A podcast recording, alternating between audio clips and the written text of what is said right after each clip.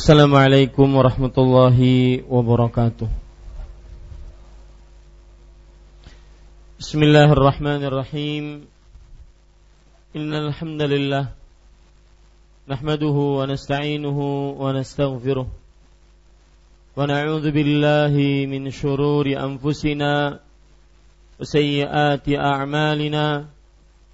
Man yahdihillahu fala mudhillalah ومن يضلل فلا هادي له وأشهد أن لا إله إلا الله وحده لا شريك له وأشهد أن محمدا عبده ورسوله يا أيها الذين آمنوا اتقوا الله حق تقاته ولا تموتن إلا وأنتم مسلمون يا أيها الناس اتقوا ربكم الذي خلقكم من نفس واحدة وخلق منها زوجها وبث منهما رجالا كثيرا ونساء واتقوا الله الذي تساءلون به والأرحام إن الله كان عليكم رقيبا يا أيها الذين آمنوا اتقوا الله وقولوا قولا سديدا يصلح لكم أعمالكم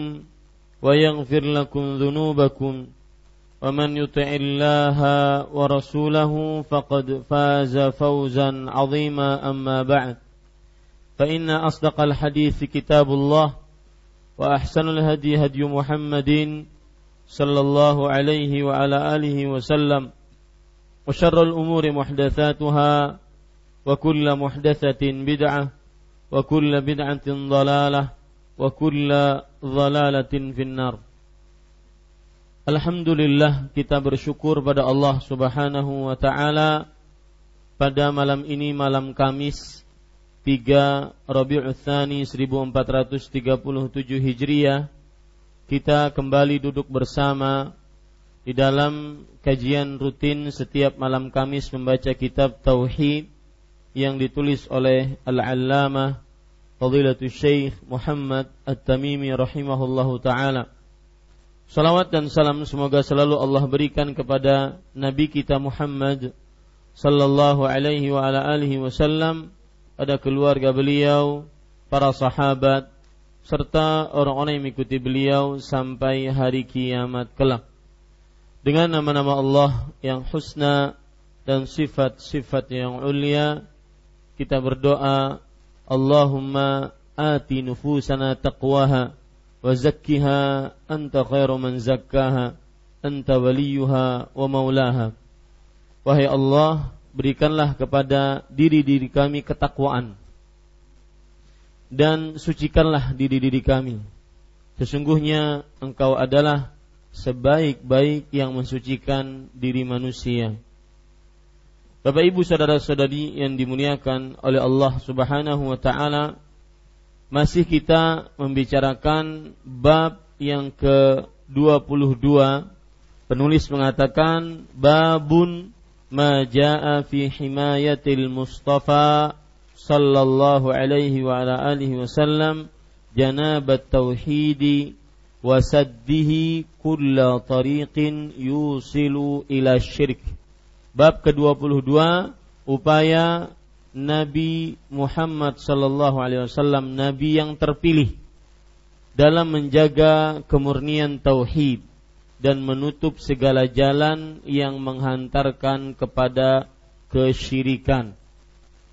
Pada pertemuan sebelumnya kita sudah jelaskan bahwa Nabi kita Muhammad sallallahu alaihi wa ala alihi wasallam sangat menjaga perkara kemurnian tauhid. Tidak boleh menurut Rasulullah sallallahu alaihi wasallam tauhid tercampuri dengan satu noda kesyirikan pun. Kemudian juga pada pertemuan sebelumnya kita sudah bahas bahwa Rasulullah sallallahu alaihi wa ala alihi wasallam oleh karena itu beliau menutup segala jalan, apapun besar, kecil, kemungkinan besar, kemungkinan kecil yang menghantarkan umatnya kepada kesyirikan. Dan kita sudah sebutkan tentang kesyirikan, apa itu, Kemudian dosa yang paling terbesar yang pernah ada di atas muka bumi sampai hari kiamat adalah kesyirikan. Kemudian kita sudah sebutkan juga keburukan kesyirikan. Kita akan memulai malam ini membaca ayat dan hadis-hadis yang disebutkan oleh penulis Syekh Muhammad At-Tamimi rahimahullahu ta'ala. Penulis rahimahullahu ta'ala mengatakan, wa qaulullahi ta'ala laqad ja'akum rasulun min anfusikum azizun alaihi ma anittum harisun alaikum bil mu'minina raufun rahim.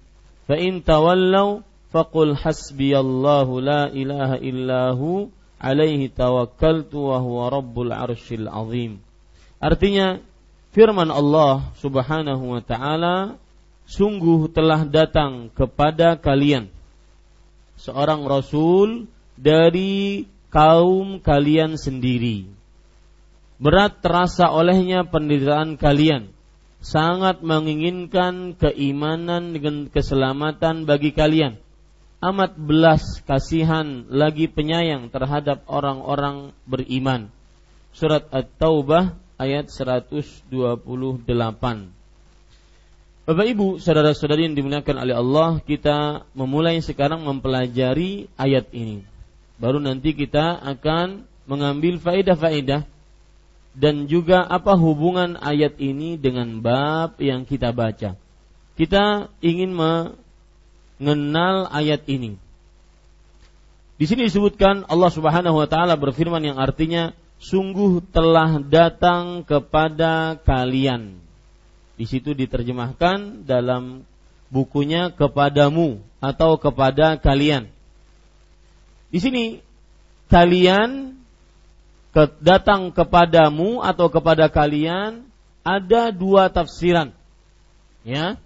Sungguh telah datang kepadamu atau kepada kalian, itu maksudnya ada dua. Baik, maksudnya adalah sungguh telah datang kepada kalian wahai orang-orang Arab. Ya, arti yang pertama, sungguh telah datang kepada kalian wahai orang-orang Arab. Sebagaimana yang disebutkan oleh Allah Subhanahu wa ta'ala, bahwasanya Allah berfirman di dalam surat Al-Baqarah ayat 129. Rabbana wab'ats fihim rasulan minhum. Wahai Rabb kami, utuslah di tengah-tengah mereka seorang rasul yang datang dari mereka. Kata mereka di sini adalah orang-orang Arab. Nah, kalau ada yang bertanya, kalau begitu Nabi kita Muhammad sallallahu alaihi wasallam hanya diutus kepada orang Arab saja, apakah begitu? Maka jawabannya tidak. Karena maksud ayat ini adalah sungguh telah datang kepada kalian wahai orang-orang Arab, maksudnya penyebutan nikmat oleh Allah terhadap orang-orang Arab. Bahwa rasul diutus dari mereka. Ini adalah nikmat dari Allah Subhanahu wa ta'ala terhadap orang-orang Arab. Ini makna yang pertama. Sungguh telah datang kepada kalian. Yang saya bicarakan adalah kepadamu atau kepada kalian. Dalam buku terjemahan kita, kepadamu. Bisa diterjemahkan juga dengan kepada kalian. Nah, kalian yang saya bicarakan ini kalian. Pendapat yang pertama tadi, kalian apa maksudnya? Orang-orang Arab. Sungguh telah datang kepada kalian wahai orang-orang Arab. Kalau ada yang berkata, berarti Rasulullah sallallahu alaihi wasallam diutus kepada orang Arab saja. Maka jawabannya tidak. Tetapi penyebutan ayat ini adalah untuk memuliakan orang Arab. Untuk memuliakan orang Arab, bahwasanya ada rasul dari bangsa mereka, bukan dari bangsa yang lain selain mereka. Makanya Allah menyebutkan ini sebagai bentuk kenikmatan yang Allah berikan kepada orang Arab. Ini makna yang pertama. Kemudian makna yang kedua, sungguh telah datang kepada kalian. yaitu kepada kaum beriman. Kalian di sini maksudnya adalah kaum beriman. Sebagaimana Allah Subhanahu wa taala berfirman dalam surat Ali Imran ayat 164. Allah berfirman, "Laqad mannallahu 'alal mu'minin idz ba'atsa fihim rasulan min anfusihim." Sungguh Allah telah berikan nikmat atas orang-orang beriman ketika Allah mengutus di tengah mereka seorang rasul dari diri mereka, yaitu dari orang beriman. Ya, dari diri mereka, sejenis dengan mereka. Maka ini makna yang kedua. Sungguh telah datang kepadamu atau kepada kalian. Makna yang kedua adalah kepada kalian wahai orang-orang yang beriman. Ya, ini para ikhwah, bapak ibu, saudara-saudari yang dimuliakan oleh Allah Subhanahu wa taala. Kemudian apa faedahnya Nabi Muhammad sallallahu alaihi wasallam diutus dari orang beriman, diutus dari bangsa Arab? Faedahnya adalah agar mudah dipahami dakwah beliau. Nah, ini dia. Ya, apa faedahnya Nabi Muhammad sallallahu alaihi wasallam diutus dari bangsa Arab, yang mana Al-Qur'an dengan berbahasa Arab, hadis Rasul sallallahu alaihi wasallam dengan berbahasa Arab?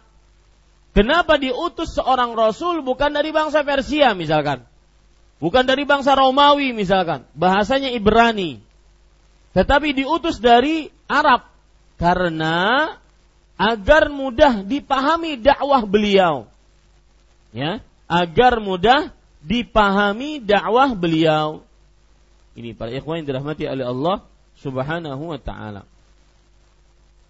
Makanya Al-Mughirah ibn Shu'bah radhiyallahu anhu berkata kepada Raja Kisra, "Inna Allah ba'atha fina rasulan minna na'rifu nasabahu wa sifatahu wa madkhalahu wa makhrajahu wa sidqahu wa amanatahu." Ini perkara lain. Yang jelas tadi, kenapa Rasul sallallahu alaihi wasallam diutus dari bangsa Arab? Agar dakwah beliau mudah diterima. Karena Al-Qur'an berbahasa Arab, kemudian hadis Rasul sallallahu alaihi wasallam berbahasa Arab, maka agar mudah diterima. Taib. Kemudian para ikhwah, kata sungguh telah datang kepada kalian seorang rasul dari kaum kalian sendiri. Kaum kalian sendiri maksudnya adalah kaum orang Arab. Ini menunjukkan tingginya nasab Rasulullah sallallahu alaihi wasallam. Ya. Dan setiap nabi nasabnya tinggi, itu perlu dicatat. Setiap nabi keturunan yang mulia, tidak ada keturunan anak zina misalkan, anak pungutan misalkan dapat diilung. Ada enggak? Ya. Nabi mulia. Jadi ada kadang-kadang di sebuah keluarga, ya, Mbak Ampat, Mbak Ading, Nang Ading nomor 2 ini beda serongan, ya, paling bunga serongan, hidungnya mancung ke dalam, kemudian kulitnya putih tuha, paling bunga serongan pokoknya. Ujar kakak-kakaknya dan ading-adingnya, pian ini dapat diilung, ya. Nabi Muhammad, para nabi alaihi wassalatu wassalam itu tidak ada yang seperti itu. Semuanya dari keturunan yang mulia. Ada yang tidak paham ilung? Ilung itu apa ya? Macam gondok. Ya. Ini para ikhwan yang dirahmati oleh Allah Subhanahu wa taala. Taib. Lihat sekarang perkataan para ulama tentang keturunan para nabi. Lihat, lam yusibhu syai'un min wiladatil jahiliyah. Para nabi tidak pernah terkena dari anak-anak perkawinan ala jahiliyah. Tahu perkawinan ala jahiliyah? Di antaranya yaitu perkawinan istibdha'. Istibdha' itu adalah apabila suami istri dari bangsa yang rendah, keturunan yang rendah, maka sang suami memperbolehkan istrinya untuk mencari ataupun berzina, bahasa kita sekarang, dengan para panglima perang, orang-orang keturunan yang tinggi. Tujuannya apa? Memperbaiki keturunan. Nanti kalau sang istri ini hamil, maka dibawa lagi kepada suaminya, diakui sebagai anaknya. Nah, di dalam keturunan seluruh Nabi tidak ada dari wiladatil jahiliyah, dari anak keturunan perkawinan ala-ala jahiliyah tidak ada. Ada lagi perkawinan ala-ala jahiliyah, yaitu zatu khadl, yaitu seorang perempuan memiliki laki-laki yang banyak. Dia menerima siapa saja yang menggaulinya. Misalkan 10 lelaki menggaulinya. Kemudian nanti ketika dia hamil, kemudian dia melahirkan, dia berhak memilih dari 10 tersebut siapa yang jadi suaminya. Ya. Nah, para Nabi alaihi wassalatu wassalam tidak seperti itu. Tidak ada dari para Nabi alaihi wassalatu wassalam yang terkena wiladatil jahiliyah, yaitu keturunan dari pernikahan ala jahiliyah. Makanya tadi saya ingin bacakan perkataan Al-Mughirah ibn Shu'bah radhiyallahu an kepada Raja Kisra. Innallaha ba'atha fina, sesungguhnya Allah telah mengutus di tengah kami rasul dari kami. Na'rifu nasabahu, kita tahu, kenal baik nasabnya, keturunannya tinggi. Makanya para ikhwah yang dirahmati oleh Allah, Nabi Muhammad sallallahu alaihi wasallam tidak ada yang mencelanya dari sisi keturunan. Karena beliau keturunan yang mulia, dari orang-orang Quraisy yang mulia. Wa sifatahu, dan kita mengenal tentang sifatnya. Wa madkhalahu wa makhrajahu, dan kita mengenal akhlaknya, keluar masuknya, setiap hari kita kenal. Wa sidqahu wa amanatahu, dan kejujuran dan amanahnya. Subhanallah, berbicara tentang amanah Rasulullah sallallahu alaihi wasallam. Meskipun Nabi Muhammad sallallahu alaihi wasallam tidak disukai oleh orang-orang Quraisy, akan tetapi karena saking amanahnya Rasulullah sallallahu alaihi wasallam, maka mereka meletakkan barang titipan mereka kepada Nabi Muhammad sallallahu alaihi wasallam. Itu padahal orang ini mau dibunuh. Jadi ketika Nabi Muhammad sallallahu alaihi wasallam ingin hijrah, maka beliau katakan kepada Ali bin Abi Thalib, ini titipan orang, kembalikan kepada si fulan. Jadi bermusuhan tetap karena saking amanahnya meletakkan barang-barang di tempat Rasulullah sallallahu alaihi wasallam. Ini kemuliaan yang dimiliki oleh Nabi kita Muhammad sallallahu alaihi wa ala alihi wasallam. Baik. Kita lanjutkan. Sungguh telah datang kepada kalian seorang rasul dari kaum kalian sendiri. Berat terasa olehnya penderitaan kalian. Para ikhwah yang dirahmati oleh Allah Subhanahu wa taala, Nabi kita Muhammad sallallahu alaihi wasallam salah satu sifat yang sangat dominan, dan dengan sifat ini akhirnya beliau dicintai oleh para sahabatnya, bahkan dicintai oleh orang-orang yang belum pernah melihatnya sallallahu alaihi wasallam.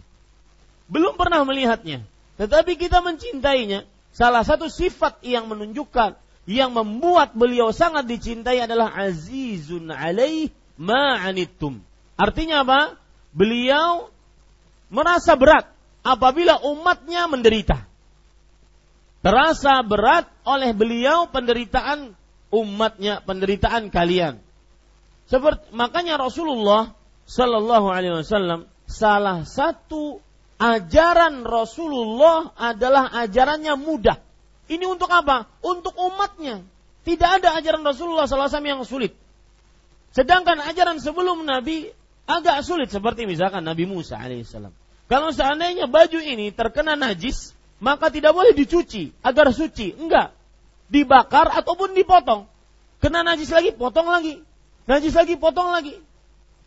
Ya. Akan tetapi di syariat Nabi Muhammad SAW, karena beliau tidak ingin memberatkan umatnya, merasa berat kalau umatnya menderita, maka beliau mempunyai ajaran al-hanifiyatus samhah, ajaran yang lurus dan mudah.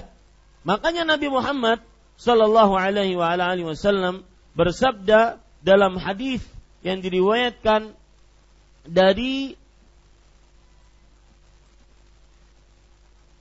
Aisyah radhiyallahu anha dan dari Abu Umamah dan dari Jabir radhiyallahu anhum ajma'in, Rasulullah sallallahu alaihi wasallam bersabda, "Bu'ithu bil hanifiyati samha." Aku diutus dengan ajaran yang lurus, yaitu menyembah hanya kepada Allah. Hanif. Hanif itu artinya lurus. Ya. As-samha mudah. Jadi tidak ada ajaran Rasul sallallahu alaihi wasallam sulit, semuanya mudah. Di dalam hadis yang lain yang disebutkan dalam hadis riwayat Bukhari, Rasulullah dari Abu Hurairah radhiyallahu anhu, Nabi Muhammad sallallahu alaihi wasallam bersabda, "Inna hadzal dina yusrun." Sesungguhnya agama Islam ini mudah. Maka Pak, kalau ada di tengah masyarakat syariat-syariat, amaliyah-amaliyah yang sulit, pasti bukan dari ajaran Rasulullah sallallahu alaihi wasallam. Ya? Misalkan ada orang menari sambil berzikir. Cilik menari sambil berzikir. Itu pasti bukan ajaran Rasul sallallahu alaihi wasallam. Saya pernah waktu itu di Muzdalifah, kita datang, kemudian sesuai dengan sunnah Rasul, datang ke Muzdalifah, ambil air wudu, sholat maghrib, sholat isya, dengan satu azan, dua iqamah, jamak takhir qasar. Jamak qasar takhir. Sholat maghrib 3 rakaat, kemudian qomat lagi, sholat isya 2 rakaat. Setelah itu istirahat. Begitulah yang dilakukan oleh Rasul sallallahu alaihi wasallam. Di kejauhan sekitar beberapa meter saya lihat ada orang duduk bersila sambil berzikir. Dan berzikirnya capek sekali. Bagaimana cara berzikirnya? Ini diletakkan di tangan, di tanah, kemudian beliau bersila, kemudian beliau mengucapkan la ilaha illallah. Dalam hati saya, mudah-mudahan pian ampih mbah sejam keuyuhan pian. Sekalinya ulun bangun sekitar setengah jam sebelum subuh untuk mencari air wudu dan mempersiapkan sholat subuh, sidin masih taib. Dari mulai jam 9 kita datang di Muzdalifah sampai sebelum subuh. Ya akhi, ajaran Rasulullah SAW sangat mudah, tidak ada yang sulit. Makanya Nabi Muhammad SAW bersabda, "Walan yushadad dina illa ghalabah." Tidak ada yang mempersulit dalam beragama kecuali Islam mengembalikan kepada kemudahan. Islam mengalahkannya. Kembalikan kepada kemudahan. Ada seorang yang di zaman Rasul sallallahu alaihi wasallam saking ingin salat malam, dia mengikat tangannya agar tidak ngantuk. Ya? Dilarang oleh Rasul sallallahu alaihi wasallam. Rasulullah sallallahu alaihi wasallam mengatakan, "I'malu, beramalah kalian. Fa inna Allah la yamallu hatta tamallu." Sesungguhnya kalian, Allah tidak akan bosan sampai kalian bosan. Tapi jangan sampai menyusahkan diri sendiri. Tidak boleh Pak, kita beribadah dengan kelihatan wah, kelihatan uyuh, tapi tidak sesuai dengan sunnah Rasul sallallahu alaihi wasallam. Lihat perkataan Abdullah bin Mas'ud radhiyallahu anhu. Beliau mengatakan, "Al-ijtihadu al-iqtisadu fi sunnah khairun minal ijtihadi fil bid'ah." Sederhana, 2 rakaat sesuai dengan sunnah, 5 menit berzikir, tetapi sesuai dengan sunnah, lebih utama dibandingkan terlalu berlebihan, tetapi mengada-ngada dalam agama. Sebagian orang mengukur ibadah itu benar adalah apabila wah, misalkan satu masjid Imam Syafi'i berzikir dengan suara yang wah, menggema. Subhanallah walhamdulillah wala ilaha illallah wallahu akbar. Jangan. Bukan itu ukurannya. Ukurannya sesuai dengan sunnah Rasul atau tidak. Ya, yang lebih parah lagi kadang-kadang mempersulit beragama padahal belum ada contohnya dari Rasul sallallahu alaihi wasallam. Ini pelajaran menarik dari firman Allah, azizun alaihi ma anittum. Terasa berat oleh Nabi penderitaan kalian. Makanya salah satu hal yang menjadi ciri dominan syariat Rasulullah sallallahu alaihi wasallam adalah beliau tidak ingin membuat umatnya menderita. Maka apabila ada ibadah yang membuat menderita umatnya, pasti bukan dari syariat siapa? Rasulullah sallallahu alaihi wa ala alihi wasallam. Kemudian para ikhwan yang dirahmati, seperti misalkan ada orang puasa setiap hari, disebut puasa dahar. Ya, belum ada contohnya dari Rasul sallallahu alaihi wasallam. Dilarang oleh Rasul sallallahu alaihi wasallam untuk berpuasa non-stop tanpa ada berhenti. Itu hanya khusus dimiliki oleh Rasul sallallahu alaihi wasallam. Beliau mengatakan, innama at'amani rabbi wa yasqini. Sesungguhnya Rabbku memberikan makan kepadaku dan memberikan minum kepadaku. Tidak seperti kalian, aku tidak seperti kalian. Ini para ikhwah dirahmati oleh Allah Subhanahu wa taala. Maka ini pelajaran menarik ketika kita mendapati Nabi Muhammad sallallahu alaihi wasallam, Allah berfirman, azizun alaihi ma'anittum. Terasa berat oleh beliau penderitaan umat Nabi Muhammad sallallahu alaihi wasallam. Kemudian Rasulullah sallallahu alaihi wa alihi wasallam, Allah Subhanahu wa taala melanjutkan firman-Nya, harisun alaikum.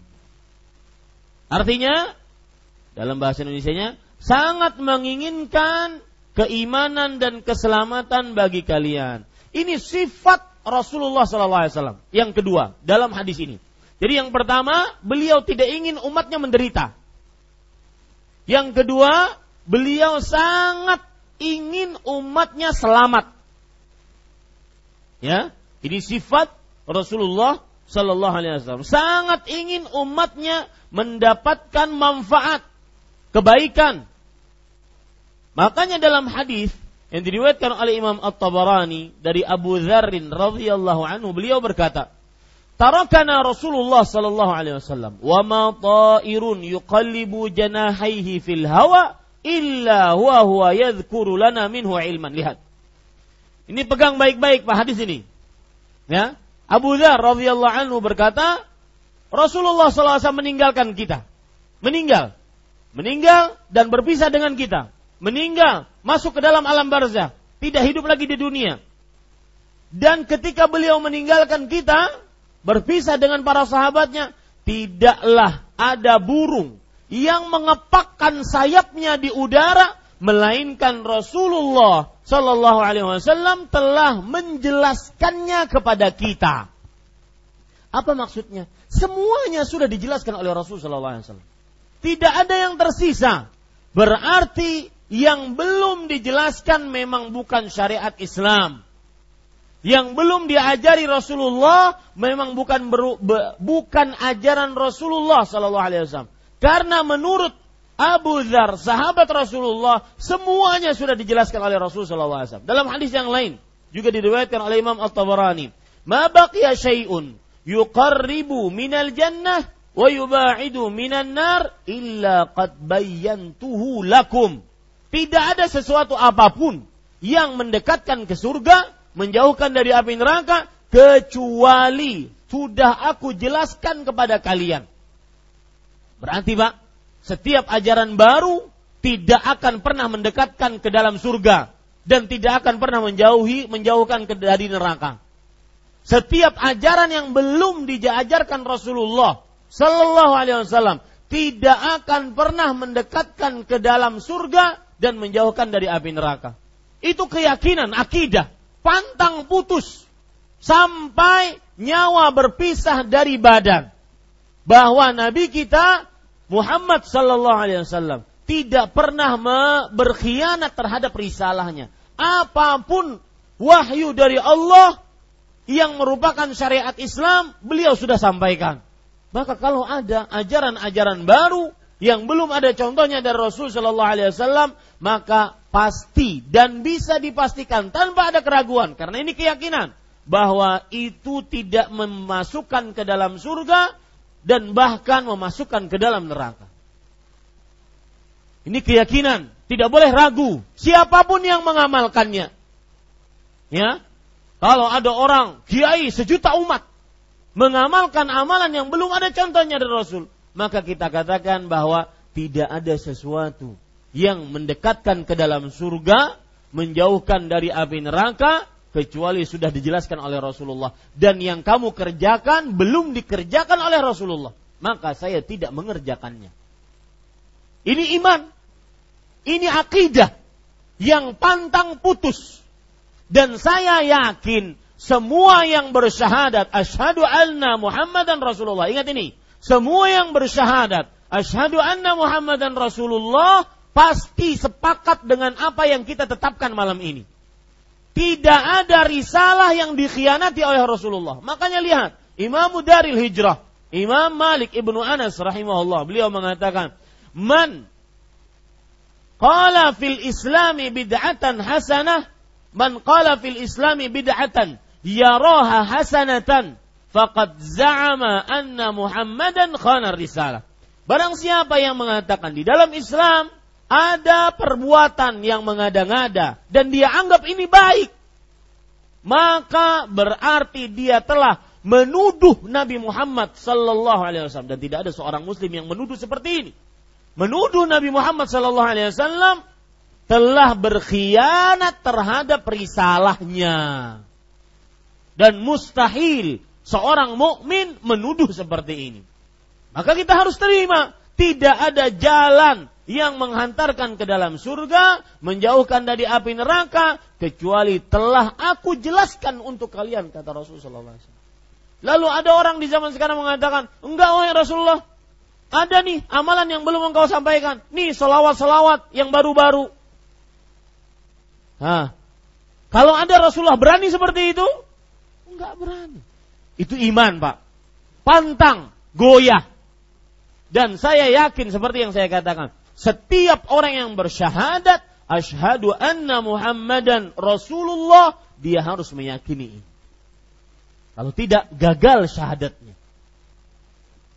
Ya, ini para ikhwah yang dirahmati oleh Allah Subhanahu wa taala. Taib.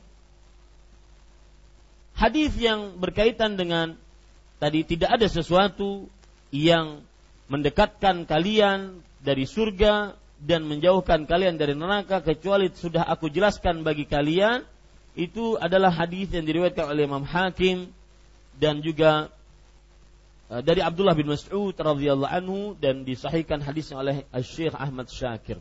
Baik, kita lanjutkan. Jadi pelajaran tadi dari hadis tadi, sifat-sifat Rasulullah. Yang pertama, beliau sangat sedih untuk memberatkan atau untuk melihat umatnya menderita. Makanya Pak, subhanallah, ini yang membuat kita cinta kepada Rasul sallallahu alaihi wasallam. Padahal kita belum pernah melihat beliau, belum pernah melihat wujud beliau. Akan tetapi setiap mukmin yang bersyahadat pasti mencintai Nabi Muhammad sallallahu alaihi wasallam. Karena sifat ini, azizun alaihi ma'anittum, terasa berat bagi Rasulullah SAW jika kalian menderita. Contoh, dan ini banyak, ya, banyak. Rasulullah SAW tidak ingin kita menderita. Di antaranya beliau berdoa, "Sa'altu Rabbi thalathan." Aku minta kepada Rabbku tiga hal. Yang pertama, "Alla yuhlikahum bisanah." Agar umatku tidak dihancurkan serata-ratanya seperti umat-umat terdahulunya, kaum 'Ad, kaum Samud, kaum Lut. Ya, keturunan Nabi, kaum Nabi Nuh dihancurkan serata-ratanya. Maka ini termasuk adalah rasa kasih sayang Rasulullah, berat beliau ketika melihat umatnya menderita. Contoh yang lain, ketika Rasul sallallahu alaihi wasallam berkata, "Likulli nabiyyin da'watun mustajabah." Setiap nabi mempunyai doa yang dikabulkan oleh Allah. Setiap nabi sudah menggunakan doa itu masing-masing. "Wa khaba'tu da'wati syafa'atan li ummati yaumal qiyamah." Aku sembunyikan doa yang dikabulkan tersebut sebagai pemberi syafaat nanti untuk umatku pada hari kiamat. Maka bagaimana kita tidak cinta kepada Nabi kita Muhammad sallallahu alaihi wasallam? ya, dan dusta. Sungguh tuduhan dusta. Jika ada yang mengatakan orang-orang yang menggembor-gembarkan sunnah menjauhkan umat dari bid'ah, berarti dia tidak cinta kepada Rasul sallallahu alaihi wasallam. Kita akan tuntut manusia itu nanti di hari kiamat. Demi cinta kita kepada Rasul sallallahu alaihi wasallam, kita ingin mencontoh hanya Rasulullah. Alla na'budallaha illa bima syara'. Kita tidak beribadah kepada Allah kecuali dengan syariat yang dicontohkan oleh Rasulullah SAW. Demi itu kita beribadah sesuai dengan sunnah, mengajak manusia kepada sunnah, mengingatkan manusia dari perbuatan bid'ah. Lalu ada orang seenaknya ngomong bahwasanya itu tidak cinta kepada Rasul. Ini para ikhwan yang dirahmati oleh Allah Subhanahu wa ta'ala. Baik. Bapak ibu, saudara-saudari yang dimuliakan oleh Allah Subhanahu wa ta'ala. Sekarang, contoh yang lain.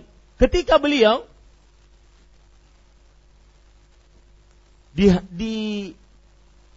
contoh beliau Nabi Muhammad SAW merasa berat ketika umatnya menderita. Ketika jalan di atas sirat, Nabi Muhammad SAW berada di tengah-tengah sirat. Yang sirat itu gelap, licin, menggelincirkan, tipis lebih tipis dari rambut, tajam lebih tajam daripada pedang. Di samping-sampingnya qatatif, alaiha qatatif, besi-besi bengkok pengait. Diperintahkan umirat bi akhri man umira bih, diperintahkan untuk mengait orang-orang yang dikait, diperintahkan untuk dikait dan diceburkan ke dalam api neraka. Dalam keadaan genting seperti itu Rasulullah SAW berada di tengah-tengah sirat. Beliau mengatakan, "Ya Rabb, ummati ummati, salim salim." Wahai Rabbku, umatku, selamatkan mereka. Lihat, bagaimana kita tidak mencintai Nabi kita Muhammad Sallallahu Alaihi Wasallam. Dan para ikhwah, kita bertawassul malam ini. Kita katakan kepada Allah, Allahumma inna nuhibbu nabiyak. Ya Allah, kami mencintai Nabi Engkau lebih daripada kecintaan kami kepada harta, anak, orang tua, dan seluruh manusia, dan apapun. Wahsyurna ma'ahum yaumil. Maka kumpulkan kami bersama beliau pada hari kiamat.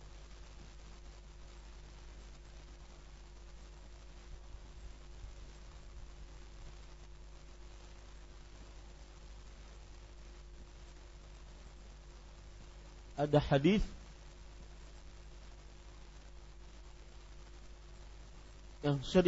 yang sering membuat hati ini mempunyai semangat untuk hidup, yaitu Rasulullah sallallahu alaihi wasallam bersabda, "Wadidtu an alqa ikhwani." Aku sangat rindu untuk bertemu dengan kawan-kawan. Kemudian para sahabat Nabi radhiyallahu anhu mengatakan, "Awalasna ikhwanak?" Bukankah kami kawan-kawanmu, wahai Rasulullah sallallahu alaihi wasallam? Maka Nabi Muhammad sallallahu alaihi wasallam bersabda, "Antum ashabi." Kalian adalah sahabat-sahabatku. "Ikhwani hum qaumun amanu bi wa lam yarawun." Kawan-kawanku adalah orang-orang yang beriman kepadaku dan belum pernah melihat.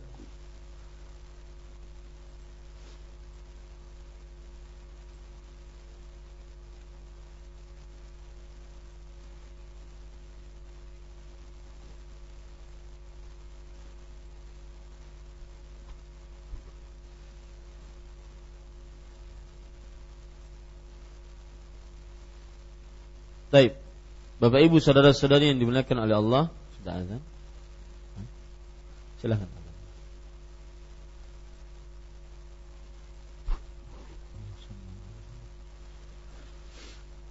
Ya, kita lanjutkan Bapak Ibu saudara-saudari yang dimuliakan oleh Allah. Tadi kita sudah mempelajari sifat pertama dari Rasul yang diutus kepada kita, yaitu Nabi kita Muhammad Sallallahu Alaihi Wasallam.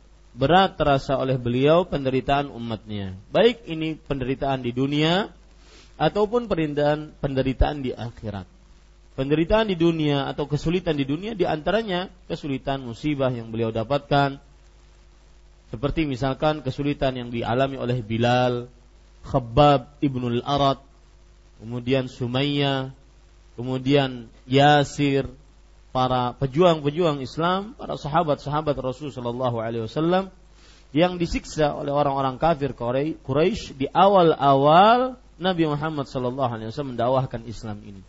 Ataupun berat oleh beliau penderitaan yang dirasakan oleh umatnya dalam perihal menjalankan syariat. Maka sudah kita sebutkan tadi, syariat Rasul Shallallahu Alaihi Wasallam adalah syariat yang mudah. Kemudian yang kedua, yaitu beliau sangat menginginkan bagi kita keselamatan. Ya, di antara hal yang patut kita ketahui bahwa Nabi kita Muhammad Shallallahu Alaihi Wasallam sangat harius, sangat gigih agar kita selamat. Di antaranya ini yang kita baca, yang berkaitan dengan bab, karena beliau menginginkan kita keselamatan dan beliau tahu bahwasanya kesyirikan adalah dosa paling terbesar di sisi Allah Subhanahu wa taala. Yang mati dalam kesyirikan tidak akan diampuni oleh Allah, kekal selama-lamanya di dalam neraka bersama Fir'aun, Karun, Haman, Abu Jahal, Abu Lahab, iblis, syaitan, dan seluruh manusia-manusia yang terlaknat dan terkutuk sampai hari yang ditentukan, sampai selama-lamanya. Maka demi itu, karena beliau haris alaikum, sangat gigih untuk menjaga kita dari kemar bahaya, maka beliau sangat gigih memberikan petunjuk kepada Nabi Muhammad, kepada umatnya Sallallahu alaihi wa alihi wasallam.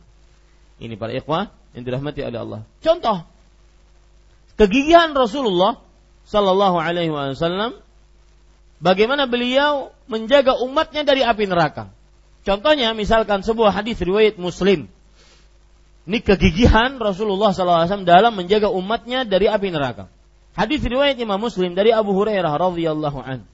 Rasulullah Sallallahu alaihi wasallam bersabda, Mathali kamathali rajulin istawqada naran falamma adha'at ma hawlaha ja'ala al-farashu wa hadhihi ad-dawabu allati fi an-nar yaqa'na fiha. Artinya, perumpamaanku seperti perumpamaan seseorang yang menghidupkan api. Ketika api tersebut hidup, maka sekitarnya akan terang. Ya. Kemudian binatang-binatang seperti kumbang-kumbang, kemudian seperti lalat-lalat akan masuk ke dalamnya. Ya, kalau kita, bukankah kalau ada pelita, ada binatang-binatang dia akan nempel ke lampu tersebut dan lampu tersebut tetap meneranginya. Nah, begitulah Rasul Shallallahu Alaihi Wasallam. Beliau menyalakan api agar terang untuk umatnya. Sedangkan penyakit-penyakit dia akan masuk ke dalam api tersebut. Ya, akan masuk ke dalam api tersebut. Maka kemudian orang tersebut mengatakan, "Fadzalika matsali wa matsalukum, ana akhidhun bihajzikum anin nar." Itulah perumpamaanku dengan perumpamaan kalian. Aku yang menghalangi kalian agar tidak masuk ke dalam api tersebut. Ya. Jangan seperti binatang-binatang yang masuk ke dalam api tersebut. Aku menghalangi kalian. Kalian ambil cahayanya. Maka beliau mengatakan, "Halumma anin nar, halumma anin nar." Fataglibunani wa taqahhamuna fiha. Tetapi apa yang terjadi? Aku mengatakan kepada kalian, jauhi api, tapi malah kalian mengalahkan aku dan kalian masuk ke dalam api tersebut. Ini contoh umat-umat yang tidak taat kepada siapa? Rasulullah Sallallahu Alaihi Wasallam. Sifat yang ketiga yang dimiliki oleh Rasulullah, yaitu amat belas kasihan lagi penyayang terhadap orang-orang beriman. Alaikum bil mu'minin raufur rahim. Ya, alaikum bil mu'minin raufun rahim. Para ikhwah yang dirahmati oleh Allah, sebenarnya ayatnya adalah raufun rahim bil mu'minin. Tetapi didahulukan alaikum karena kegigihan Rasulullah, sangat belas kasihannya Rasulullah SAW terhadap kaum beriman. Maka beliau itu adalah penyayang dan juga belas kasihan terhadap orang-orang beriman. Di antara sifat beliau yang seperti ini disebutkan dalam surat Asy-Syu'ara ayat 215 sampai 217. Di antara sifat beliau belas kasihan, penyayang kepada kaum beriman disebutkan dalam surat Asy-Syu'ara ayat 215 sampai 217. Saya bacakan. Waqfid janahaka liman ittaba'aka minal mu'minin. Rendahkan sayapmu kepada siapa saja yang mengikuti engkau dari kaum beriman. Maksudnya merendah dirilah. Merendah, bertawadhu'lah di hadapan orang-orang beriman. Itulah sifat Rasul sallallahu alaihi wasallam. Suatu ketika ada seorang A'rabi. A'rabi itu orang Arab Badui. Biasanya perangainya itu kasar. Keras, bukan kasar, keras. Ya. Maka beliau menarik surban yang tebal yang dimiliki oleh Rasulullah SAW yang ada di leher beliau. Ditarik, diminta. Subhanallah. Ditarik, diminta. Itu presiden kaum beriman. Itu pemimpin kaum beriman. Ditarik, diminta. Sampai membekas di leher beliau yang sangat putih tersebut. Yang mulia. Sallallahu alaihi wasallam. Apa yang beliau dapati? Apa yang beliau lakukan? Cuma tersenyum. Ya, sangat belas kasihan dan penyayang terhadap kaum beriman. Ini para ikhwan yang dirahmati oleh Allah. Makanya disebutkan di sini waqfid janahaka liman ittaba'aka minal mu'minin. Fa in 'asauka faqul inni bari'un mimma ta'mal. Kalau mereka tidak mentaatimu wahai Muhammad, cukup kamu mengatakan aku berlepas diri dari apa yang kalian ucapkan. Tidak mencaci. Ya, tidak mencaci, tidak memaki. Kalau ada orang yang tidak mau beriman, Nabi Muhammad sallallahu alaihi wasallam tidak mencaci, tidak memaki. Kalau ada orang yang tidak taat kepada beliau, tidak mencaci, tidak memaki. Hanya beliau mengatakan aku berlepas diri dari apa yang kalian perbuat. Ini bentuk dari Rauf Rahim. Penyayang dan pengasih Rasulullah sallallahu alaihi wasallam. Di dalam ayat ini terdapat pelajaran bahwa Rahim di samping dia nama Allah juga salah satu sifat dan nama Rasulullah sallallahu alaihi wasallam. Berarti boleh orang bernama Rahim, boleh. Sebagaimana Nabi Muhammad sallallahu alaihi wasallam mempunyai gelar Rahim, Rauf, boleh. Ya, yang tidak boleh, yang khusus milik Allah adalah Ar-Rahman. Nah, ini tidak boleh. Makanya sepeninggal Rasulullah di daerah Yamamah ada yang mengaku menjadi nabi kemudian naik mengaku menjadi Tuhan. Dia mengaku dirinya Rahmanul Yamamah. Ya, Tuhan yang Maha Pengasih di daerah Yamamah. Ini dibantai, diperangi oleh Abu Bakar As-Siddiq radhiyallahu anhu. Adapun Rahim maka diperbolehkan. Sebagaimana Rasul sallallahu alaihi wasallam memiliki nama dan gelar seperti itu, maka Allah tidak mengapa seseorang manusia pun memiliki nama dengannya. Menunjukkan bahwa nama tersebut tidak khusus dimiliki oleh siapa? Oleh Allah Subhanahu wa taala. Baik. Para ikhwah yang dirahmati oleh Allah, kalau sudah terkumpul tiga sifat ini, yang pertama apa tadi? Berat kalau umatnya menderita. Yang kedua apa? Sangat menginginkan kebaikan untuk umatnya. Yang ketiga apa? Sangat penyayang dan pengasih belas kasihan terhadap umatnya. Tiga sifat ini terkumpul, maka kita ambil pelajaran menarik. Setiap sabda Rasulullah sallallahu alaihi wasallam pasti untuk kebaikan umatnya. Karena beliau memiliki tiga sifat ini. Ya, beliau memiliki tiga sifat ini. Setiap sabda Rasulullah sallallahu alaihi wasallam pasti menuju kepada kebaikan untuk umatnya karena beliau memiliki sifat tiga sifat ini. Berat kalau umatnya menderita, sangat menginginkan untuk umatnya kebaikan, yang ketiga yaitu sangat belas kasihan dan penyayang terhadap umatnya. Saya beri contoh, Pak. Ketika Nabi Muhammad sallallahu alaihi wasallam bersabda, Ala unabbi'ukum bi akbaril kabair. Maukah kalian aku beritahukan dengan dosa paling terbesar? Maka ketika Rasulullah SAW memberitahukan seperti itu menunjukkan beliau tidak ingin umatnya menderita. Satu, makanya jangan melakukan kesyirikan.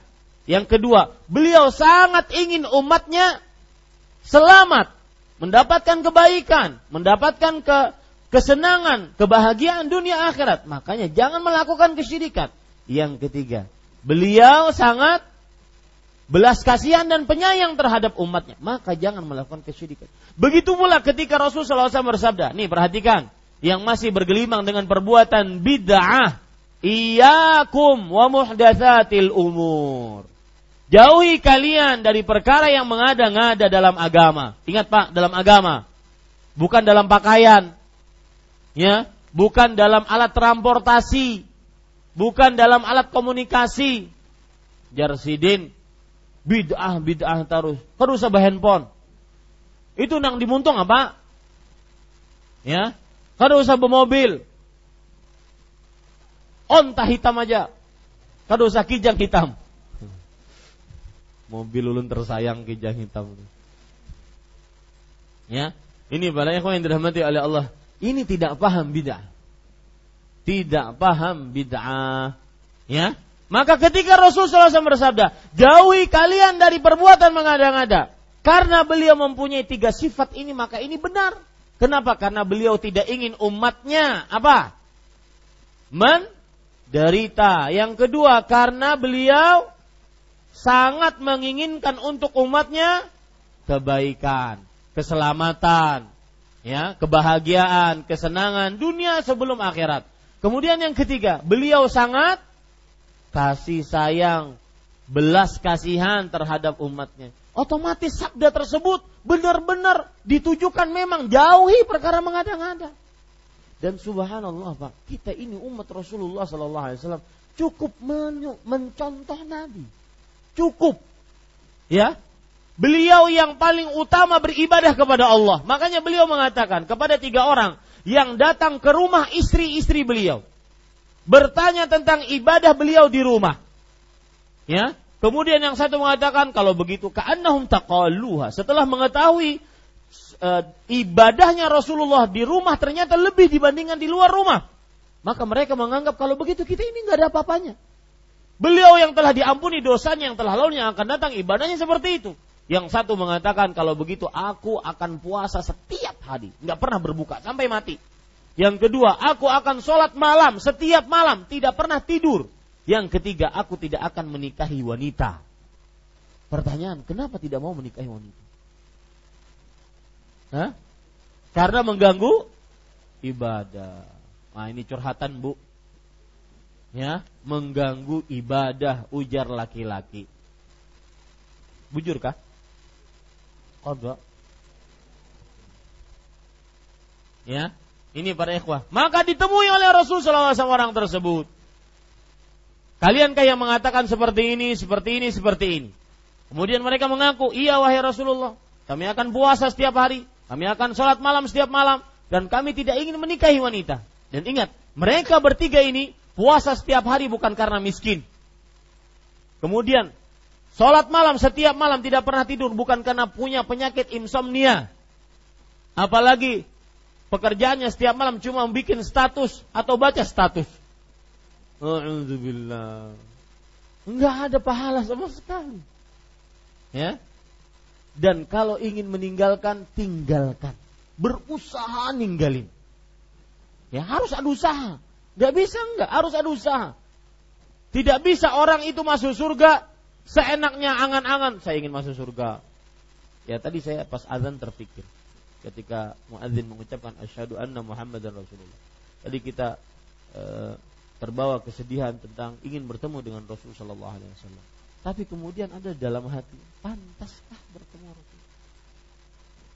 Pantaskah minta berkumpul dengan Rasul sallallahu alaihi wasallam? Lawang kadang-kadang sunnah-sunnahnya kita tinggalkan, perintahnya kita lalaikan, larangannya kita gawi.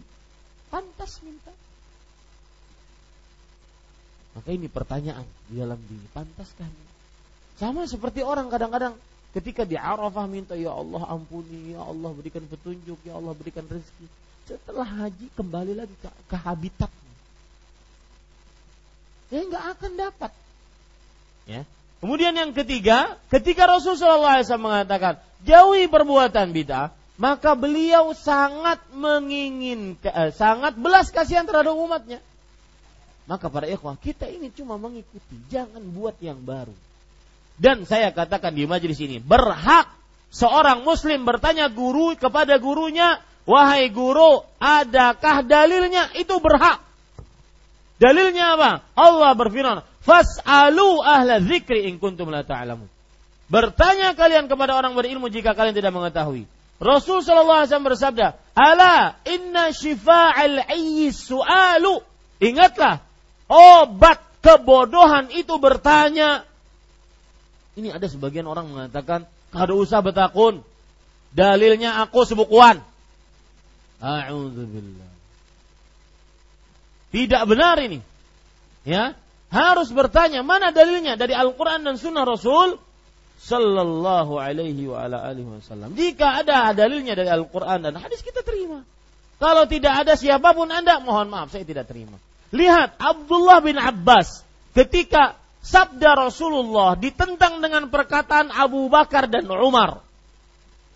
Sabda Rasulullah, hadis Rasulullah SAW ditentang dengan perkataan Abu Bakar dan Umar. Beliau mengatakan, urakum satahlakun, yushiku alaikum an tanzila hijaratun minas sama. Aqulu qala Rasul wa taquluna qala Abu Bakar wa Umar. Aku lihat kalian ini sebentar lagi akan binasa. Hampir saja hujan batu turun kepada kalian.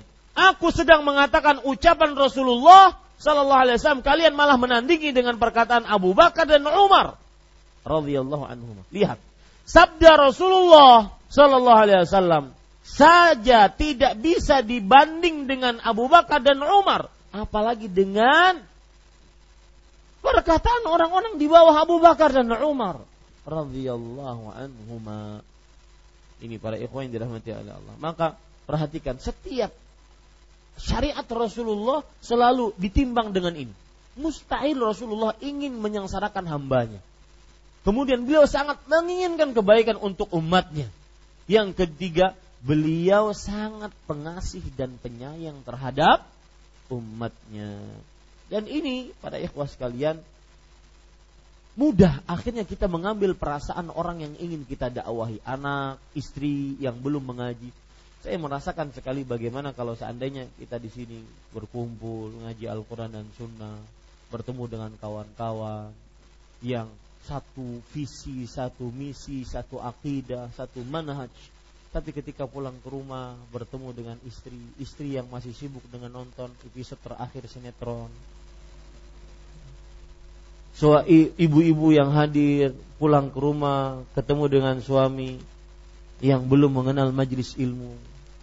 Maka saya tahu sekali perasaannya. Maka caranya begini, bahwasanya yang diajarkan adalah ajaran Rasulullah. Dan mustahil Rasulullah SAW ingin menyengsarakan hambanya. Beliau sangat menginginkan kebaikan dan beliau sangat penyayang terhadap umat. Maka ayo ikuti ajaran Rasulullah sallallahu alaihi wa ala alihi wasallam. Para ikhwan yang dirahmati oleh Allah Subhanahu wa taala, sekarang kita ambil pelajaran-pelajaran yang kita bisa ambil dari hadis ini. Yang pertama yaitu tentang surat At-Taubah. Nama lain dari surat Taubah adalah Baraah. Surat Baraah, nama lain dari surat Taubah, karena ayat yang kita baca tadi surat At-Taubah ayat 126 adalah surat Baraah. 128 ya. Ayat 128. Nama lain dari surat At-Taubah adalah surat Baraah. Kenapa surat Baraah? Dan kenapa surat At-Taubah?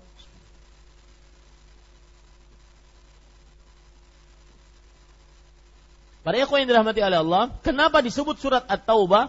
Karena di dalamnya terdapat cerita tiga orang yang diberikan taubat oleh Allah Subhanahu wa taala, yang tidak ikut peperangan gara-gara menunda amal. Lihat ini. Ya.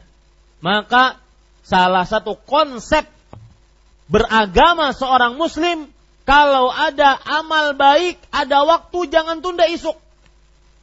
Kerjakan malam ini. Kerjakan sekarang. Lihat perkataan Abdullah bin Umar radhiyallahu anhu. Beliau mengatakan, "Idza asbahta fala tantaziril masa, wa idza amsayta fala tantaziris sabah.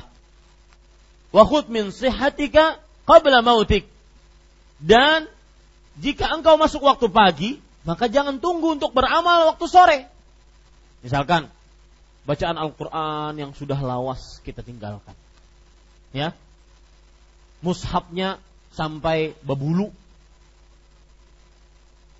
berdebu, ya, berlumut mushafnya. Maka kita ingin memulai, minggu kena gini aku mulai. Jangan minggu kena. Ya, mohon maaf. Contoh yang lain, ingin meninggalkan maksiat. Misalkan meninggalkan hal-hal yang dianggap makruh oleh sebagian orang. Mohon maaf yang masih merokok.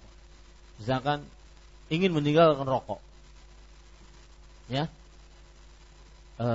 Dia meniat tinggal 4 batang lagi. Imbah 4 batang nih ampeh. Jangan. Ya. Ampih wahai. Sayang sekali mubazir 4 batang. Sebatangnya 2.000. Ya. Pas sebatang lagi pas mati. Nah, ayo biar. Ayo pilih mana? Sayangkah matikah? Ya, maka jangan tunggu untuk bertaubat. Jangan tunggu waktu. Baik mengerjakan kebaikan atau meninggalkan maksiat, sekarang kerjakan. Ya. Misalkan ingin menghafal Quran, menghafal doa-doa, ingin nuntut ilmu, ingin belajar Al-Quran, belum lancar membaca Al-Quran sampai sekarang, maka jangan tunggu bulan depan, besok, atau sekarang kita belajarnya. Jangan sampai menunda-nunda. Kenapa demikian? Lihat surat Taubah tadi. 3 orang yang tidak ikut peperangan gara-gara nanti. Akhirnya orang yang berperang sudah kembali lagi dan tidak bisa ikut berperang gara-gara menunda. Makanya para ulama di antaranya Imam Al-Qayyim rahimahullah, beliau mengatakan at-taswib ra'su amwalil mafalis.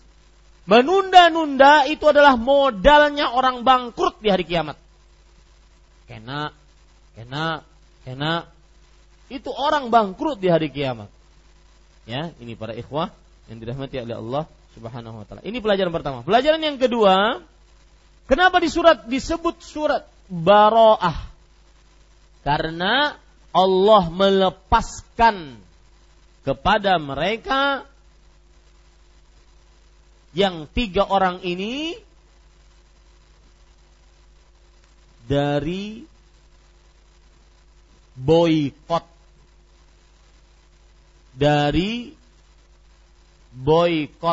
Allah melepaskan kepada mereka yang 3 orang ini dari boykot.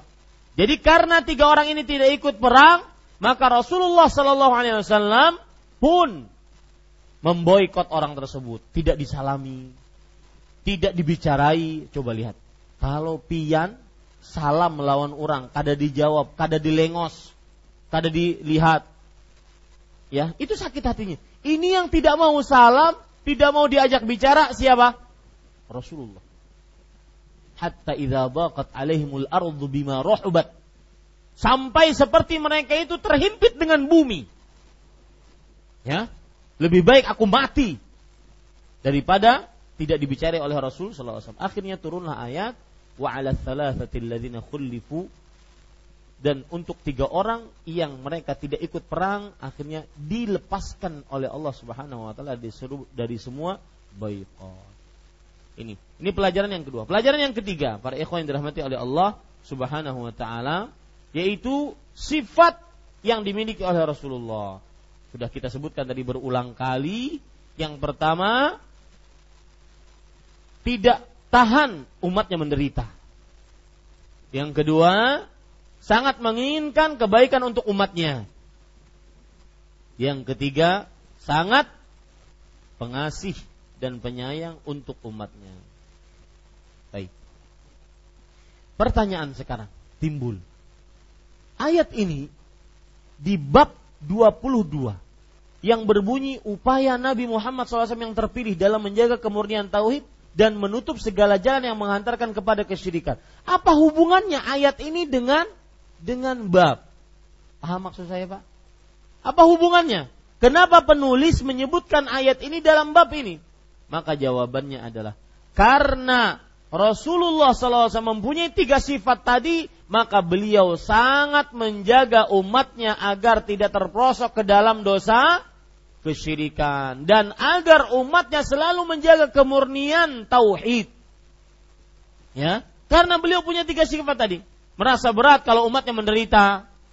Orang yang melakukan kesyirikan, tercampur tauhidnya dengan kesyirikan, maka akan menderita dunia sebelum akhirat. Yang kedua, karena Rasulullah SAW sangat menginginkan umatnya untuk kebaikan, dan kebaikan hanya didapat dengan tauhid, maka beliau menjaga agar umatnya selalu murni tauhidnya, umatnya tidak tercampur dengan kesyirikan. Dan ketiga, karena Nabi Muhammad SAW sangat pengasih, penyayang terhadap umatnya, maka beliau tidak ingin umatnya disiksa di dunia dan di akhirat akibat melakukan apa? Kesyirikan. Nah, itu hubungannya antara penyebutan ayat dengan bab ini. Baik. Para ikhwan yang dirahmati oleh Allah Subhanahu wa taala. Hadis selanjutnya agak panjang. Lanjutkan atau tidak? Habis waktunya. Cukup? Ya, kita cukupkan nanti insyaallah. Apa yang baik dari Allah Subhanahu wa taala. Sallallahu Nabi Muhammad walhamdulillahirabbil alamin. Wassalamualaikum warahmatullahi wabarakatuh.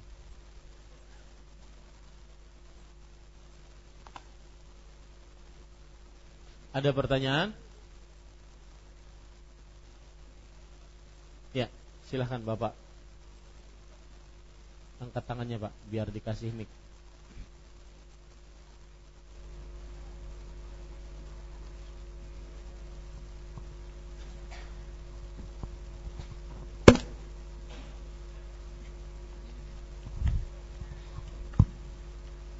Assalamualaikum warahmatullahi wabarakatuh. Waalaikumsalam warahmatullahi wabarakatuh. Mengenai masalah definisi syirik yang Ustaz sampaikan kemarin, itu apakah bersumber dari hadis Nabi atau dari ulama?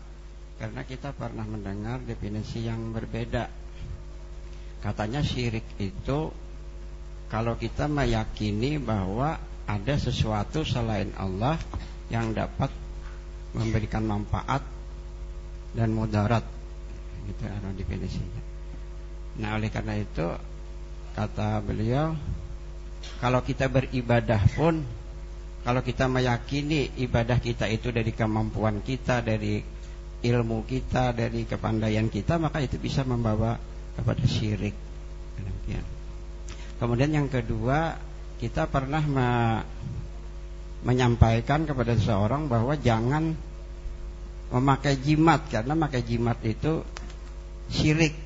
Nah, kita dibantah, katanya belum tentu orang memakai jimat itu syirik. Alasannya tadi, kalau kita meyakini jimatnya yang berikan manfaat mudarat, maka itu yang syirik. Nah, mungkin itu saja yang saya katakan. Ya.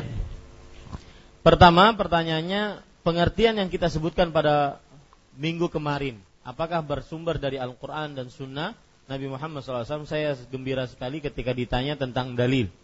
Ini menunjukkan bahwa apa yang kita sampaikan masuk ke dalam hati-hati kita semua, bahwa kita ketika beragama semestinya bersandarkan dengan dalil dari Al-Quran dan Sunnah Rasulullah SAW. Dan buktinya sekarang bapak-bapak bertanya dan jamaah sekalian bertanya, apa dalilnya? Bahkan untuk sebuah definisi pun apa dalilnya? Maka kita katakan pengertian yang kita sebutkan pada minggu kemarin, yaitu syirik adalah taswiyatu ghairillah billah fi syai'in min khasaisillah. Menyamakan selain Allah, apapun itu, siapapun itu, dengan Allah dalam perkara yang khusus milik Allah Subhanahu wa ta'ala. Dan perkara khusus milik Allah seperti rububiyah, yaitu penciptaan, pengaturan, kekuasaan, ataupun seperti ibadah uluhiyah. Maka ini khusus milik Allah. Maka siapa saja yang menyamakan selain Allah dengan Allah dalam perkara-perkara khusus ini, maka berarti dia telah melakukan kesyirikan. Dalilnya, itu Allah berfirman dalam surat Asy-Syu'ara ayat 97 sampai 98. Allah Subhanahu wa taala berfirman, "Tallahi in kunna lafi dhalalin mubin, idz nusawwikum bi rabbil alamin." Demi Allah, tallahi itu artinya demi Allah. Sifat sumpah-sumpah di dalam bahasa Arab itu bisa dengan ta, bisa dengan waw, bisa dengan ba. Tallahi, billahi, wallahi. Adapun dengan lam itu bukan. Seperti lillahi ta'ala aku kada manu. Nah, itu bukan sumpah. Ya. Tetapi itu adalah untuk sebuah pertunjukan hanya kepada Allah. Nah, di sini Allah berfirman tallahi, demi Allah. Sungguh kami, jadi ini perkataan orang-orang musyrik ketika mereka sudah di dalam neraka. Sungguh kami dahulu ingkunna, dahulu di dunia, lafi dhalalim mubin. Benar-benar di dalam kesesatan yang nyata. Kenapa? Idh nusawwikum. Ketika kami menyamakan kalian, sembahan selain Allah. Birabbil alamin. Dengan Rabb semesta alam. Jadi setiap kesyirikan ada penyamaan. Penyamaan selain Allah dengan Allah. Selalu seperti itu. Itu satu. Jadi kalau seandainya ditanya dalilnya apa? Maka surat Asy-Syu'ara 97-98. Yang kedua. Pertanyaan yang kedua yaitu kesyirikan. Sebagian orang mengatakan kesyirikan adalah menyamakan Allah. Apabila Allah disamakan dengan sesuatu, maka itulah kesyirikan. Bahkan ini dalam perihal apapun. Seperti misalkan seseorang mengatakan dirinya bahwa dirinya lah yang beramal. Tidak ada sama sekali petunjuk dari Allah. Maka ini kesyirikan. Ini adalah larinya nanti kepada perkara takdir. Ya, orang ini harus dibenarkan dulu dalam masalah takdir. Kita bukan dibenarkan. Kita dudukkan dulu dalam masalah takdir. Kalau kita katakan, ini yang angkat siapa? Allah kah? Siapa? Hah? Apakah sekarang Bapak menyamakan saya dengan Allah? Kan tidak. Maka dia harus dikenalkan dulu dengan masalah takdir. Dia katakan bahwa kalau ada orang beramal, dia menganggap dirinya lah yang beramal. Tidak ada sama sekali andil Allah dalam beramal. Maka kita katakan, betul, itu kekeliruan. Tetapi kekeliruan bukan dalam masalah kesyirikan, tetapi dalam masalah takdir. Yaitu apa? Orang-orang Qadariyah mengatakan bahwa setiap manusia mempunyai kekuasaan. Dan dia tidak memerlukan kekuasaan Allah. Jadi ketika saya minum, ketika saya makan, ketika saya sholat, itu adalah saya yang berbuat. Tanpa ada kuasa Allah subhanahu wa ta'ala sama sekali. Maka ini keliru. Kenapa? Karena Allah berfirman, وَمَا تَشَاءُونَ إِلَّا أَنْ يَشَاءَ اللَّهُ رَبُّ الْعَالَمِينَ. Tidaklah kalian berkehendak kecuali Allah subhanahu wa ta'ala yang berkehendak. Maksudnya manusia yang mengangkat, tetapi angkatan manusia ini tidak akan pernah bisa terjadi kecuali ketika dikehendaki oleh siapa? Allah. Tapi bukan berarti Allah yang mengerjakannya. Nah, ditakutkan dengan apa yang Bapak sebutkan tadi, orang itu nanti masuk ke dalam ranah wahdatul wujud. Artinya apa? Semua yang ada di alam semesta ini adalah Allah. Ya, yang mengangkat ini Allah, yang belajar Allah, yang sholat Allah. Nah, itu bahayanya. Ya. Baik. Kemudian itu pertanyaan yang kedua, sudah saya jawab. Pertanyaan yang ketiga, kalau begitu kita tidak mengapa memakai jimat. Kenapa? Karena tergantung niatnya. Maka kita katakan, lalu di mana Anda letakkan hadis Rasul sallallahu alaihi wasallam yang berbunyi inna tiwalata syirk. Sesungguhnya jimat tiwalah adalah syirik. Rasul sallallahu alaihi wasallam tidak mengatakan kecuali kalau niatnya ada. Ya, seperti itu. Nah, ini para ikhwan yang dirahmati Allah, dan ada namanya di dalam perkataan para ulama, ada namanya saddud dzariah. Apa itu saddud dzariah? Menutup semua sarana yang menghantarkan kepada kesyirikan. Semua sarana ditutup, dan itu yang ditugaskan oleh Rasulullah SAW, bahwasanya semua sarana harus ditutup. Kenapa kuburan harus diratakan? Salah satunya adalah untuk apa?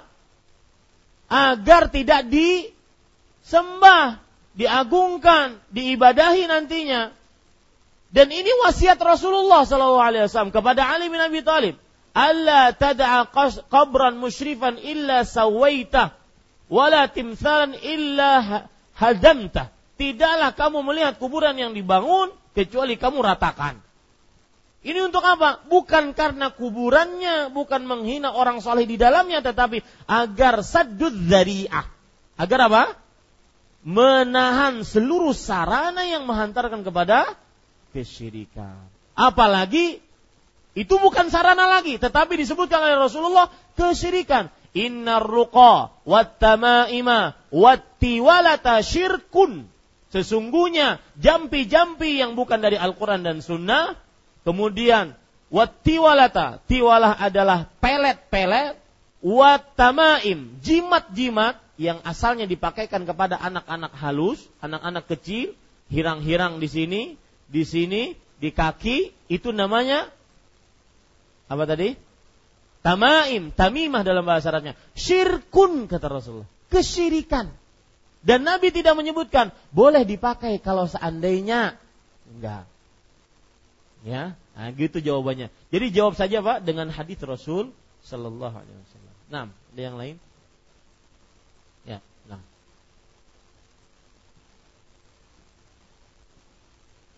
Ya, sebelum bertanya, ada pertanyaan bagaimana amalan atau ibadah bisa dikatakan tertolak atau bid'ah, dan amalan yang tertolak sama dengan amalan bid'ah, dan tolong diberikan contohnya.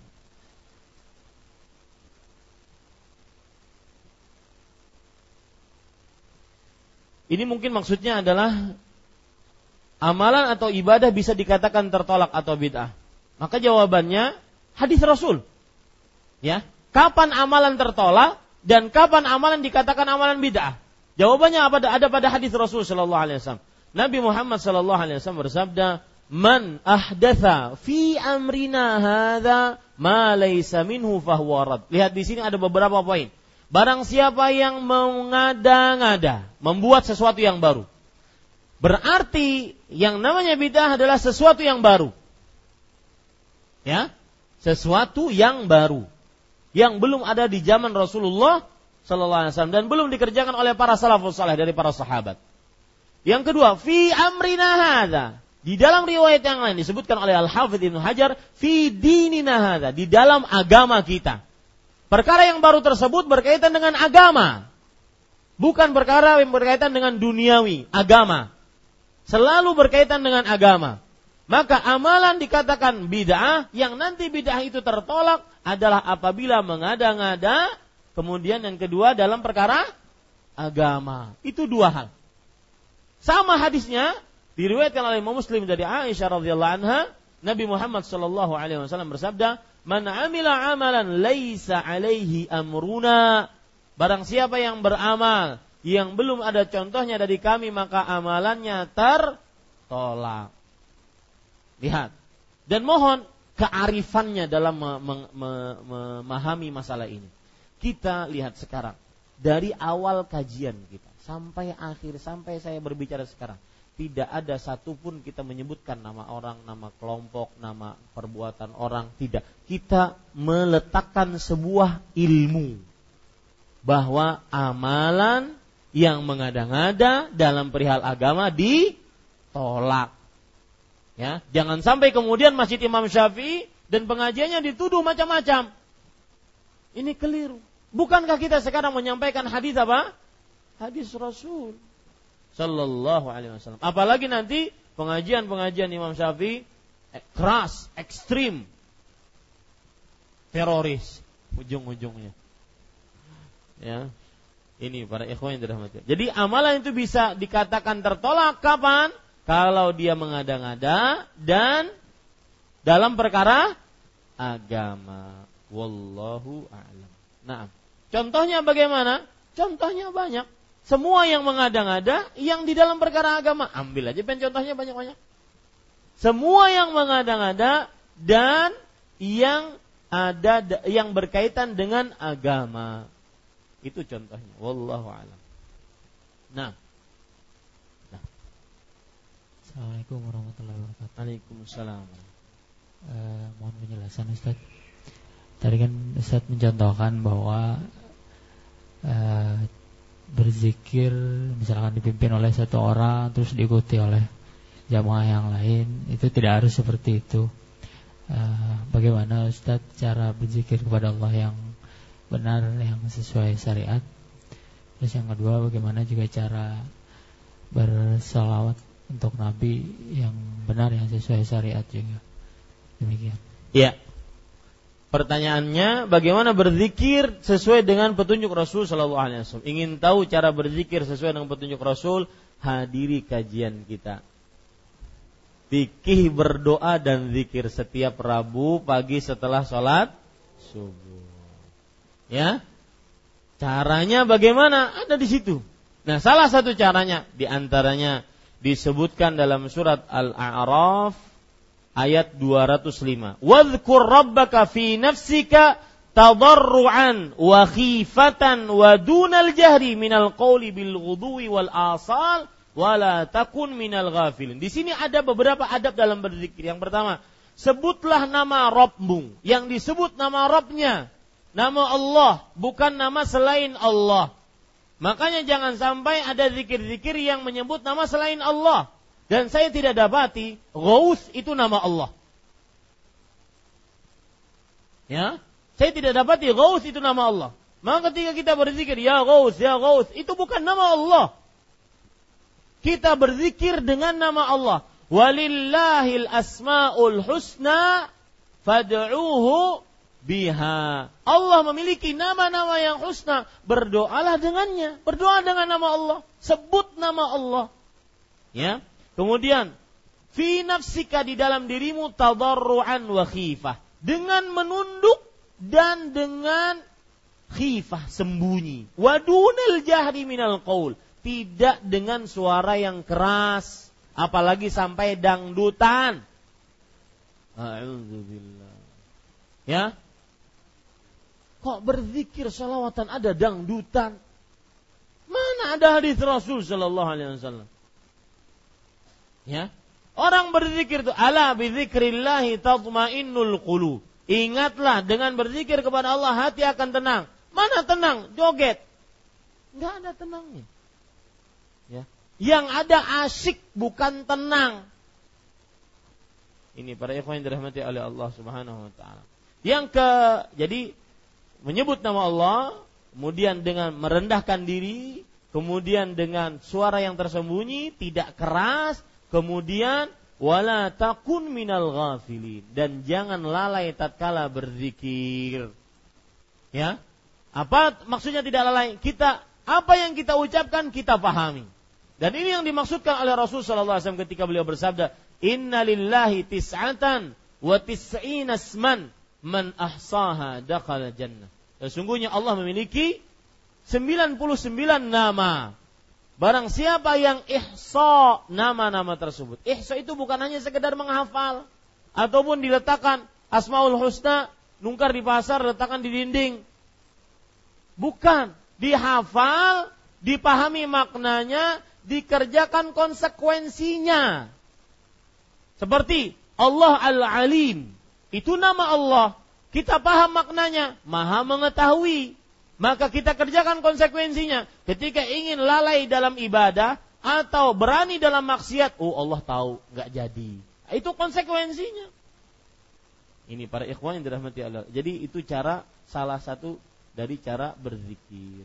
Wallahu a'lam. Nah, bagaimana cara bersalawat? Salawat yang paling utama dan disepakati oleh seluruh ulama, tidak ada keraguan di dalamnya. Siapa yang meragukan ini, maka dia meragukan hadis Rasul. Selawat yang paling utama adalah yang diajarkan oleh Rasulullah tatkala di dalam salat. Disebabkan kenapa? Satu, karena Rasul sallallahu alaihi wasallam ditanya, "Wahai Rasulullah, na'lamu kaifa nusallimu 'alaik wa kaifa nusalli 'alaik." Kita sudah tahu bagaimana mengucapkan salam kepada engkau, lalu bagaimana mengucapkan salawat kepada engkau. Beliau ditanya. Yang kedua, beliau tidak langsung menjawab, menunjukkan bahwasanya beliau menunggu wahyu sampai datang baru beliau sampaikan. Ya. Yang ketiga, beliau kemudian mengucapkan qul, qulu, ucapkanlah. Berarti itulah yang paling utama. Kemudian beliau mencontohkan, Allahumma salli ala Muhammad wa ala ali Muhammad kama sallaita ala Ibrahim wa ala ali Ibrahim innaka Hamidum Majid wa barik ala Muhammad wa ala ali Muhammad kama barakta ala Ibrahim wa ala ali Ibrahim innaka Hamidum Majid. Dan tidak ada satu riwayat pun di dalam hadis-hadis yang sahih tentang salawat ini yang memakai kata sayyidina. Dan subhanallah, di dalam sampai sekarang di tengah-tengah orang Arab, ya, kata sayyid itu adalah panggilan untuk memuliakan seseorang. Betul. Sampai orang jualan di warung pun kita panggil ya sayyid, kita panggil itu. Artinya pada ikhwah sekalian, bersolawatlah sesuai dengan petunjuk Rasul sallallahu alaihi wa ala alihi wasallam, dan jangan ditambah-tambahi yang belum ada tambahannya. Makanya di dalam salat, yang kita kalau salat maka tidak menambah-nambahi kecuali apa yang diajarkan oleh Rasul sallallahu alaihi wasallam, dan itulah solawat yang paling utama. Itu bersalawat dengan salawat Ibrahimiyah, karena di dalamnya ada bersalawat atas Nabi Ibrahim dan keluarganya. Wallahu a'lam. Nah, cukup ya. Ada lagi? Nah, ada di pojok. Satu terakhir. Nah, ibu-ibu ada bu?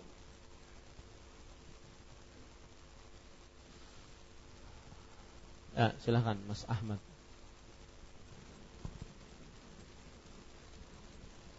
Assalamualaikum warahmatullahi wabarakatuh. Waalaikumsalam warahmatullahi wabarakatuh.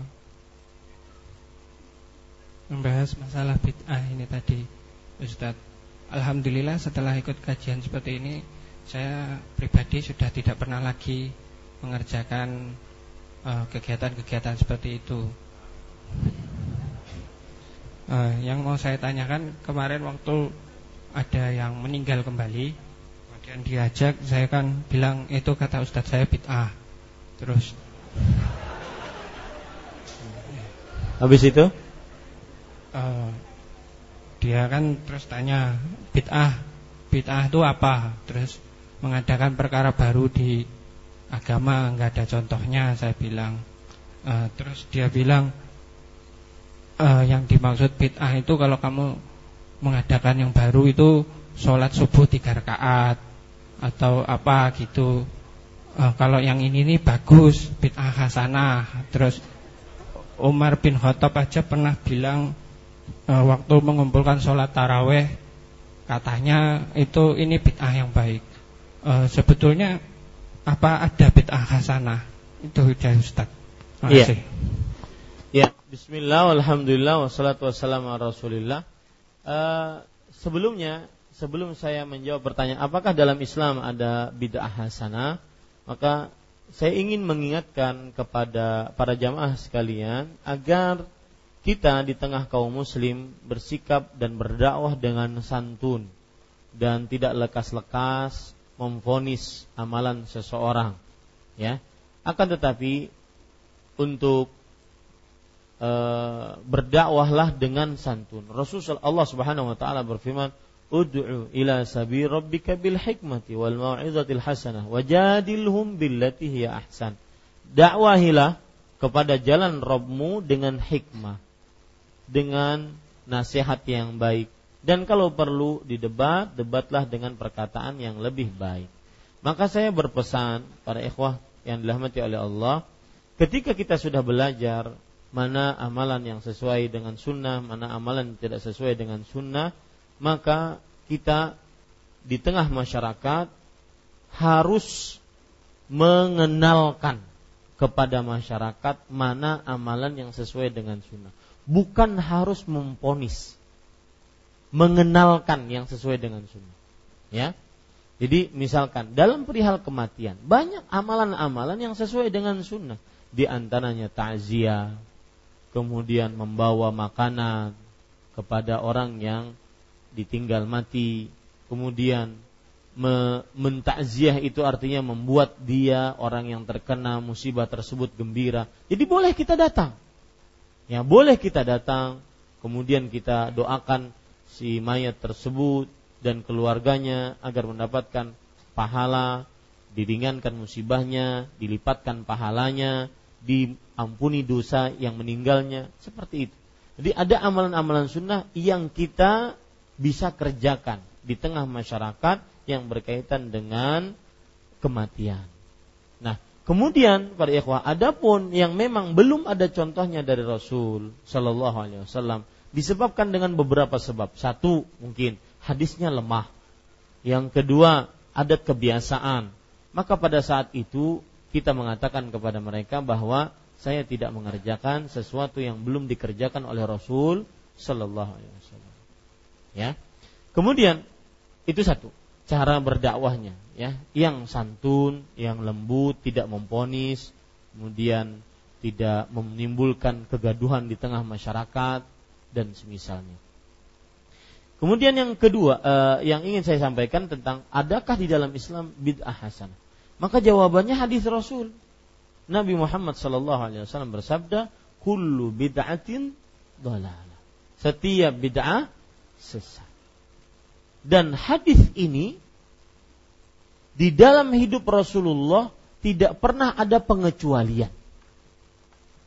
Kalaupun ada orang mengatakan Umar bin Khattab radhiyallahu anhu mengecualikan, maka siapa Umar bin Khattab dibandingkan Rasulullah sallallahu alaihi wasallam? Nah, itu sudah jawaban yang bisa kita jadikan sebagai akidah bahwasanya saya lebih mengutamakan hadis Rasul sallallahu alaihi wasallam. Kemudian juga yang kedua, para sahabat yang lain mengatakan sebagaimana yang dikatakan oleh Nabi Muhammad sallallahu alaihi wasallam. Di antaranya anak Umar radhiyallahu anhu, Abdullah bin Umar. Beliau mengatakan, "Kullu bid'atin dhalalah wa in ra'ahan nasu hasanah." Setiap bid'ah sesat meskipun orang-orang menganggapnya baik. Nah, jadi seperti itu. Jadi dalam Islam belum ada dalil yang mengecualikan sabda Rasul sallallahu alaihi wasallam, "Kullu bid'atin dhalalah." Setiap bid'ah itu sesat. Belum ada dalil yang mengecualikan akan hal itu. Maka kita tetap kepada keumumannya. Dan kata kul itu adalah aqwa siyaqin dalla 'alal umum. Kata yang paling kuat menunjukkan kepada keumuman. Buktinya Allah memakai kata kul untuk sesuatu yang semuanya. Kullu nafsin, setiap yang bernyawa merasakan kematian. Tidak ada yang tidak mati. Ya. Memang ada dalam kata Arab kul dikecualikan. Seperti misalkan Allah Subhanahu wa taala berfirman tentang kul yang dikecualikan dalam surat Al-Ahqaf kalau tidak salah. Nah, ini.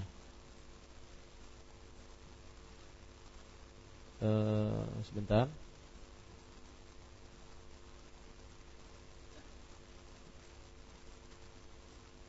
Ya.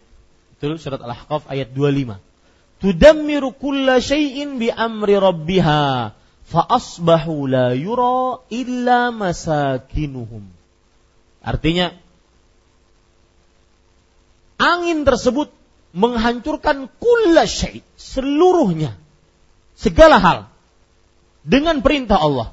Maka di waktu pagi hari tidak ada yang terlihat karena sudah dihancurkan oleh angin. Ya, rata. Illa masakin, ada pengecualian, kecuali tempat-tempat tinggal mereka. Ini ada pengecualian. Taib. Kalau begitu kul tidak semuanya dikatakan menyeluruh, tetapi ada pengecualian. Maka kita katakan sekarang cari dalam hadis Rasul bahwa kullu bid'atin ada pengecualiannya dan belum ada. Seperti itu ya. Demikian. Wallahu a'lam. Cukup kiranya kita cukupkan dengan kafaratul majlis. Subhanakallah bihamdik, syahadu alla ilaha illa anta astaghfiruka wa atubu ilaik. Wassalamualaikum warahmatullahi wabarakatuh.